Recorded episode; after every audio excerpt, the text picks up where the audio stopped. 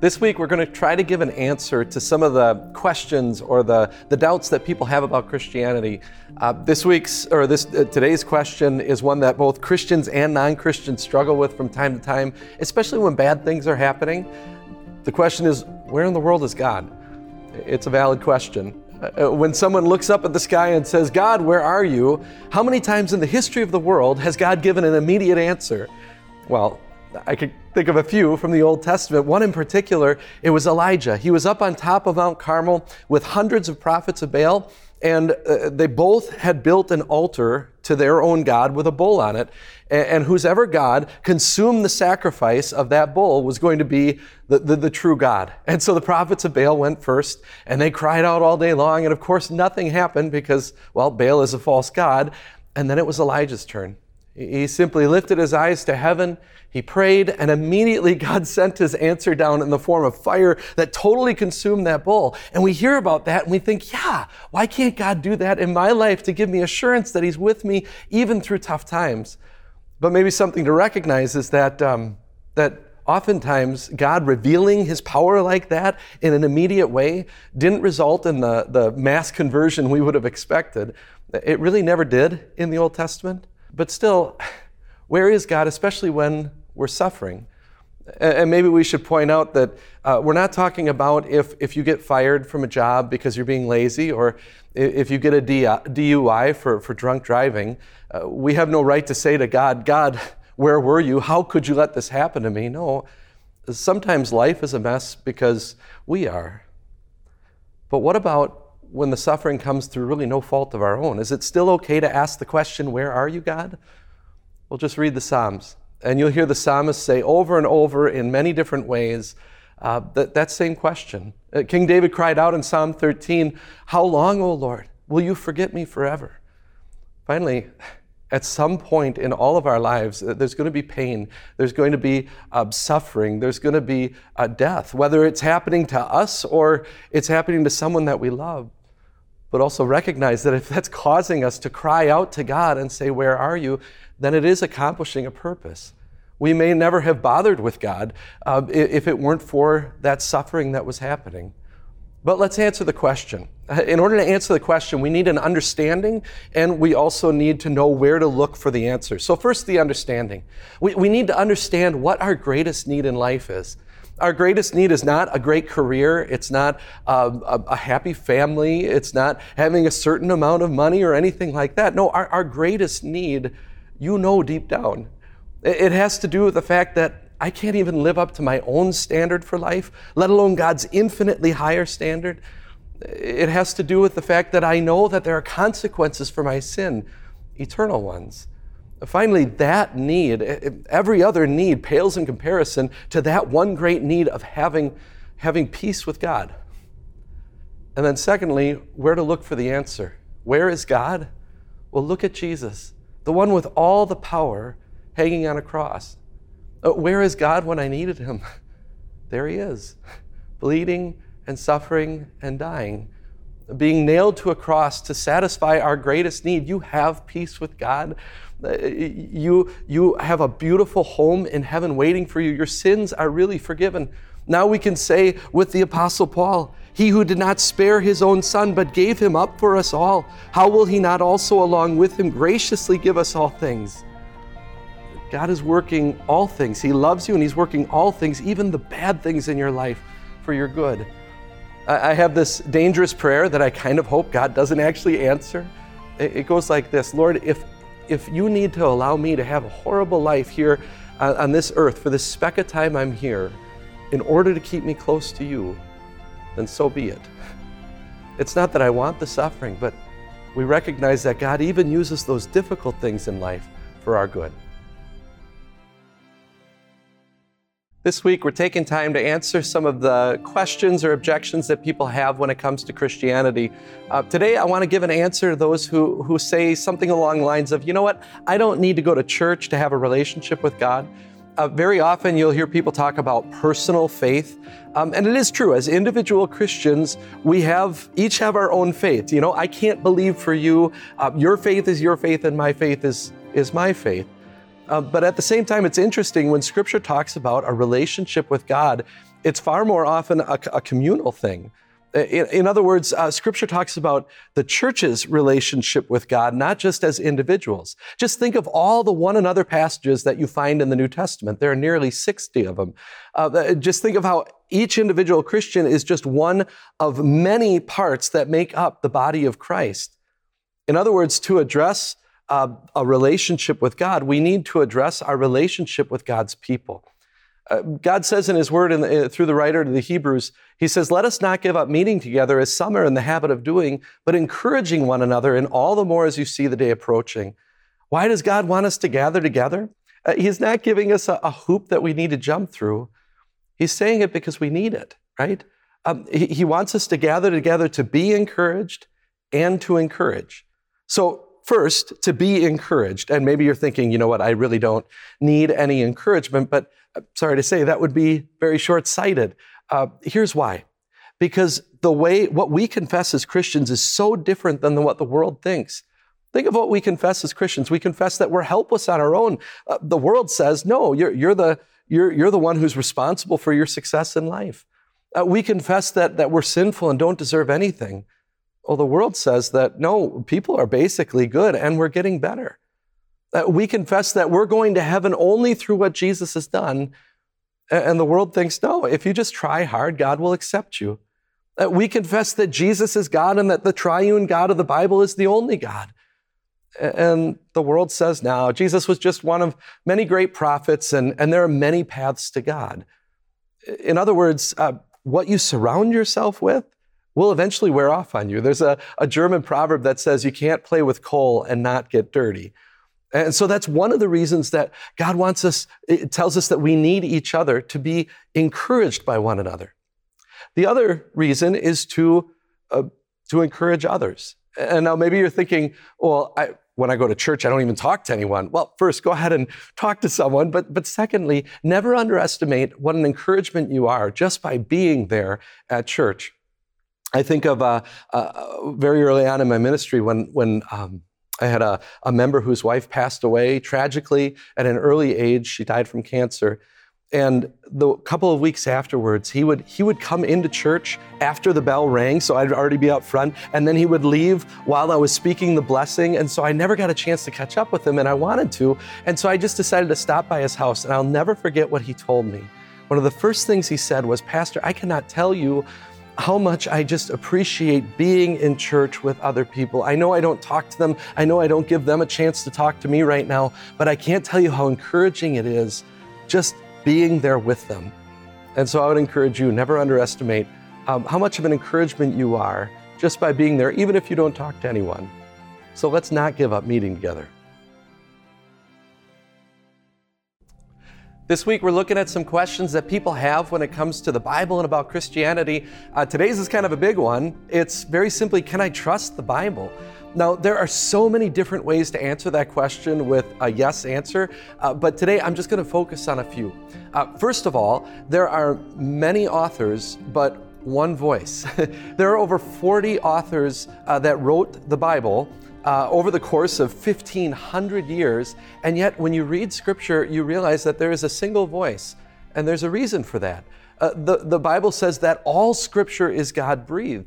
The, the voice that you hear is God's. The fact that there is absolute consistency when it comes to when it comes to who we are and the message of uh, why we're here and, and our natural condition and our salvation. Well, that's just that's a miracle of God. Another thing is that uh, the Bible is historically and archaeologically impeccable. In all the ways that the Bible can be tested in these areas, uh, it, it, passes with flying colors. Uh, even if somebody says that they find something that, um, that doesn't line up with what we found in archaeology or something like that, uh, just give it more time, and, and the Bible is always eventually verified. Uh, in addition to that, we have literally dozens of authors, many of whom who weren't Christian, writing histories that included Jesus and what he did and who he was within 150 years of Jesus' life.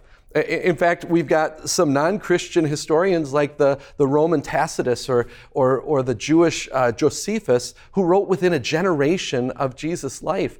Uh, Neither of them had pro Christian agendas. They simply recorded the facts, the same facts that you find in the Bible. Then there's the reliability of the copies. Uh, very often, people will criticize the Bible by saying, well, we can't know if we have the original because uh, they're copies of copies of copies. Well, first, we need to recognize that's the same with any ancient document. But secondly, we know that the, the, scribes were incredibly careful in copying down the scriptures. They took it very seriously. In fact, they, they were known as the Sopherim, which is a word that means counters. Now, why were they called counters? It's because they would copy down a scroll, and then when they got to the end of it, they would count up every letter, and if it didn't add up to the right amount of letters, they would burn the scroll. Why would they burn it? Well, because that's how careful they wanted to be in preserving what the original manuscript had to say. In addition to that, when you look at the variants, uh, that's, that's what the mistakes in copying are called. When you look at the variant readings, it's easy to tell what the original said in probably 95% of the cases. It'd be a little bit like if I was dictating a letter, and let's say there were 50 of you, and 49 of you recorded one word, and one of you recorded another word which word did I probably say? Well, it was definitely the one that 49 recorded. In addition to that, there is not a single variant, even the ones that we're not really sure which it is, there's not a single variant that affects any teaching of Scripture kind of one neat illustration about, uh, about the, the reliability of the copies comes from uh, the, the Qumran caves. Um, back in 1946, uh, many scrolls were found, but, but, but especially the Isaiah scroll was found in, in the Qumran caves. The, the, the story is that a, the, a shepherd, a Bedouin shepherd boy, was looking for his goat in the caves and he was throwing rocks into the caves and, and thinking that if he heard the bleating of the goat, he would know which cave the goat was in, but instead he heard a crack. It was the cracking of the jars containing these scrolls. Um, as they researched the area or, searched the area, it ended up that over 12 caves, there were over 900 manuscripts found. Now, previous to that find, the oldest manuscript of Isaiah that we had, the complete Isaiah, was from about 900 AD. That's like 1600 years after it, the original was written by Isaiah. Uh, now, with this find, uh, the, the, the, manuscript, the Isaiah scroll, dated from about the first century BC in the Dead Sea Scrolls, uh, meaning that was a thousand year difference. And yet, do you know what the most incredible thing about the find was? There was really nothing substantially different between the two manuscripts because the copies we have are certainly reliable. Uh, not to mention, we have quite a number of manuscripts. Uh, Julius Caesar's Gallic Wars, uh, we have about 10 copies of that. Uh, Plato's Tetralogies, we have less than 10 copies, and yet nobody questions whether Plato or, or Julius Caesar ever existed. Uh, we have over 20,000 manuscripts of New Testament documents that talk about who Jesus is and what he did. More manuscripts means more certainty. And then finally, uh, you've, got, you've got prophecy fulfillment. And, and for me, this is, this is a big one. Uh, have you ever heard of uh, someone named Nostradamus. Uh, he was a French astrologer in the 16th century who kind of made a name for himself being able to predict the future. Uh, and I've, I've, read some of his predictions before. Of the hundreds of predictions he made, he came close on maybe five or uh, like a handful. Um, and that's if you read them very generously. Kind of like if you're reading the newspaper and you read the horoscope and it says Geminis are going to have a bright day. And then you walk outside and you're a Gemini you see the sun and you go, ah, it got me, right? Um, if you're very generous, you give him maybe a handful. Okay, he got close on a handful out of hundreds, and he's known as predicting the future. Well, we have something way better in, the Old Testament. It, it, God made over 300 prophecies about who Jesus was and what he would do, and Jesus fulfilled every single one. Uh, that is just incredible. Now, some people say, well, Jesus knew what the prophecies were and he just fulfilled them. Well, that, that argument actually doesn't hold water because um, the Bible said that, that the Messiah would be born in Bethlehem. How much control over where you, born, you were born did you have? Uh, the Bible says that Jesus was going to heal people and, and give sight to the blind. Are you able to do those things? No. Uh, there's a story about a, a, a, rabbi who, who absolutely hated Jesus, um, so much so that, that he criticized a, a, Jewish convert who was reading a Hebrew translation of the Greek New Testament.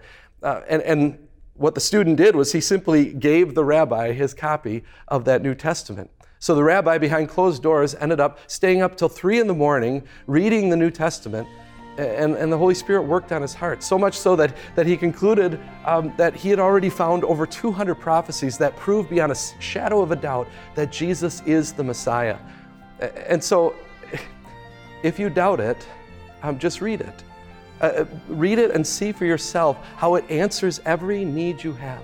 The fact that it gives you a Savior who loves you, who died for you, who is with you, and who has a home in heaven prepared for you. The Bible says no one can say Jesus is Lord except by the Holy Spirit. So read it and let the Holy Spirit convince you.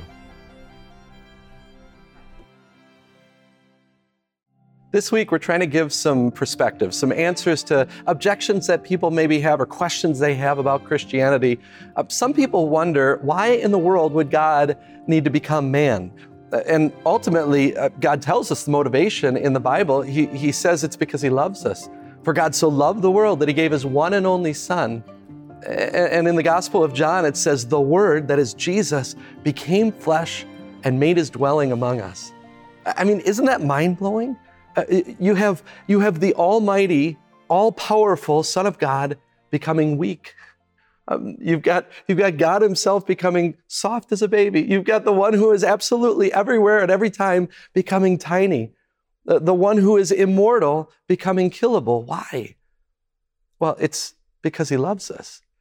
And Jesus needed to be 100% God and 100% man.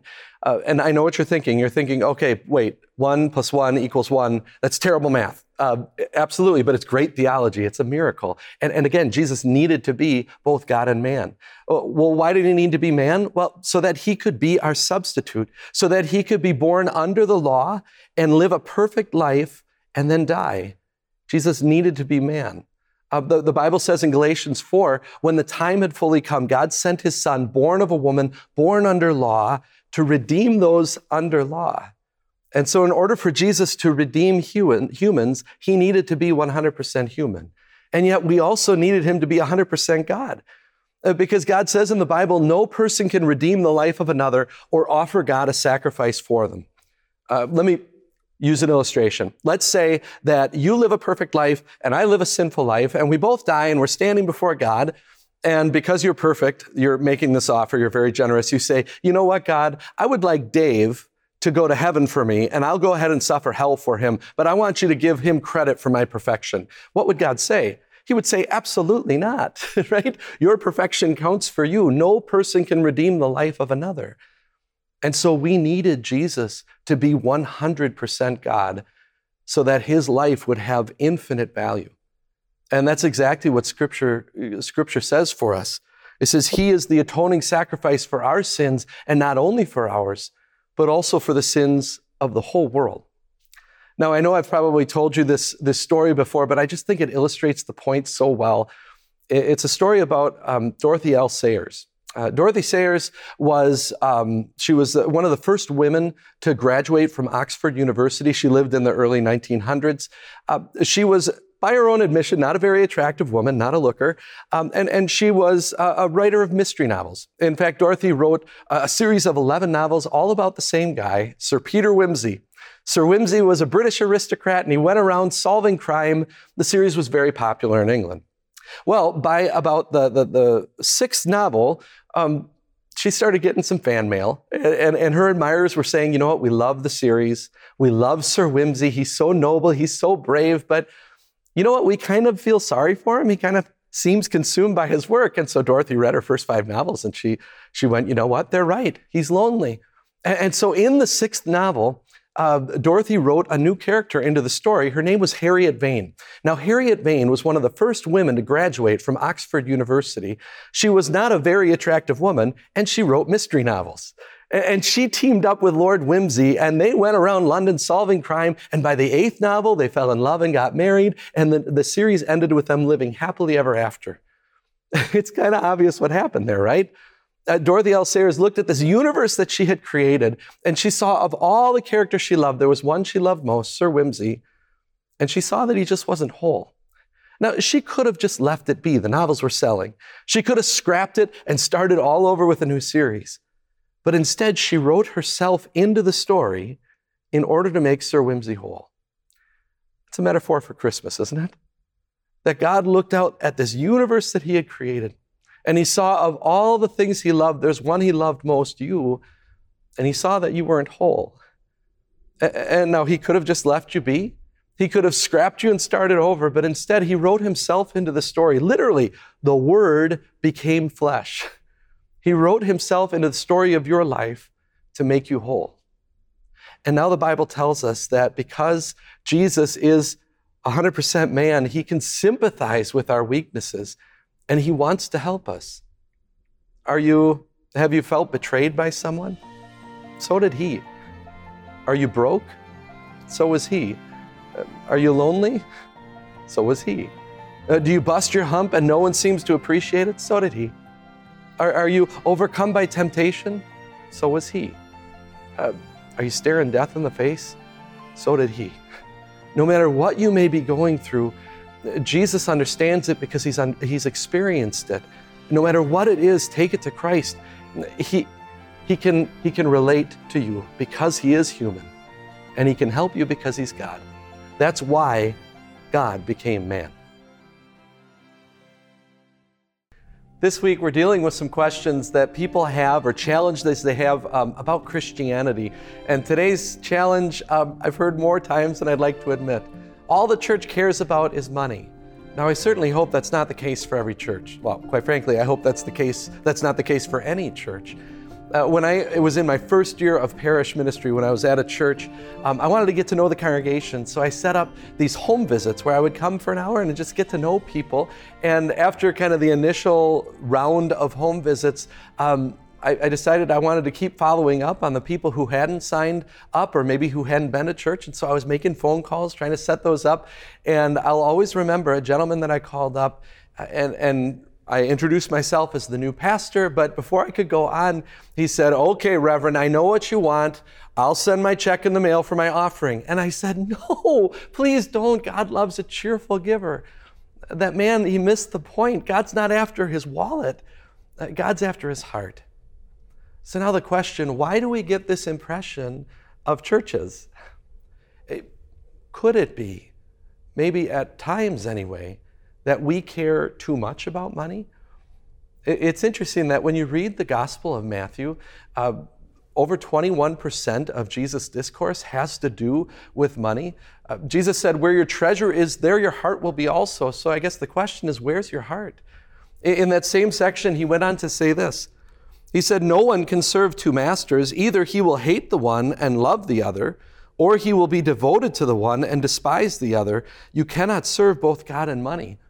You see, Jesus warned about the danger of loving money and serving money because of the risk that it poses to our spiritual health. Uh, the Apostle Paul said that the love of money is the root of all kinds of evil. It's not money itself that's evil, that's a gift from God, but it's the love of it and what it can buy. Uh, Martin Luther once said that money must be the least of all God's gifts because he even gives it to fools. In other words, that's a way of saying that we put way too much stock in money when there are so many other blessings that are so much more important in life. I always think that we've got the proper perspective on money when we're the youngest. Okay, so I'm thinking of uh, when grandma and grandpa would give like one of my four year olds uh, $5 for her birthday. And I would say to them, now, how much of that do you want to give to Jesus? What would they say at that age? They'd say all of it. And I'd be in the awkward position of going, oh, you don't have to give all of it. but why are they willing to give all of it? It's because they implicitly trust me to provide everything they need and so much more. And, and we can do the same with God, right? But then how quickly we lose that perspective. Um, I just think of one of my daughters. Um, we we kind of talk about in our house that we're going to start with 10% um, giving back to the Lord of our financial blessings, and so that's kind of the, the, the ground rule, and they can go from there. But um, one of my daughters, she get made $15 babysitting, and uh, so I said to her, "Well, how much of that are you going to give to Jesus?" And she said, "Well, a dollar." And I said, "Oh, I thought you were giving 10%," um, and she said, "I am." Um, I rounded. Okay, she needs to go back to math class to learn which way you're supposed to round that, right? But finally, why do we give offerings if God doesn't need them? Well, it's out of love for what He's done for us. Uh, Jesus told, or uh, I'm sorry, there was a time in Jesus' ministry when he was at a friend's house. He was at Mary, Martha, and Lazarus, if you remember those names. And during dinner, Mary got up and she took this jar of perfume, an incredibly expensive jar of perfume. She, she poured it all over Jesus' feet and then wiped his feet with her hair.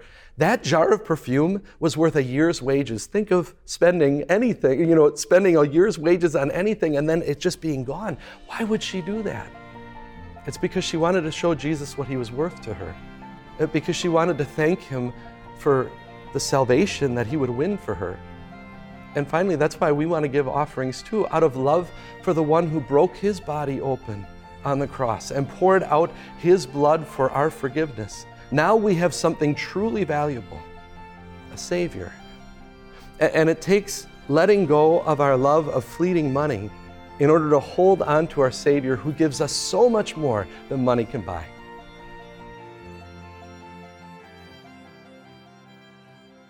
Hey, hey, it's Pastor Mike. Thanks for listening today. This is actually something else I think you'd really enjoy, and it's our latest podcast from my friend C.L. Whiteside. Uh, I could gush about CL and his gifts and the message he's bringing to the Time of Grace community, but instead, I'm going to let CL tell you in his own words what his podcast is all about. Something that's been on my mind has been when did this cancel culture begin? And people start saying this person is done or they're dead to me. And what makes cancel culture intriguing is that if you aren't angry like the majority of people are also angry, and you're not saying I'm done listening to them or I actually forgive them, you get canceled too. So you can't forgive somebody and want to move on and not want to dwell on it your entire life? Join me, CL Whiteside, on my podcast, The Non Microwave Truth. Search The Non Microwave Truth wherever you listen to your favorite podcasts.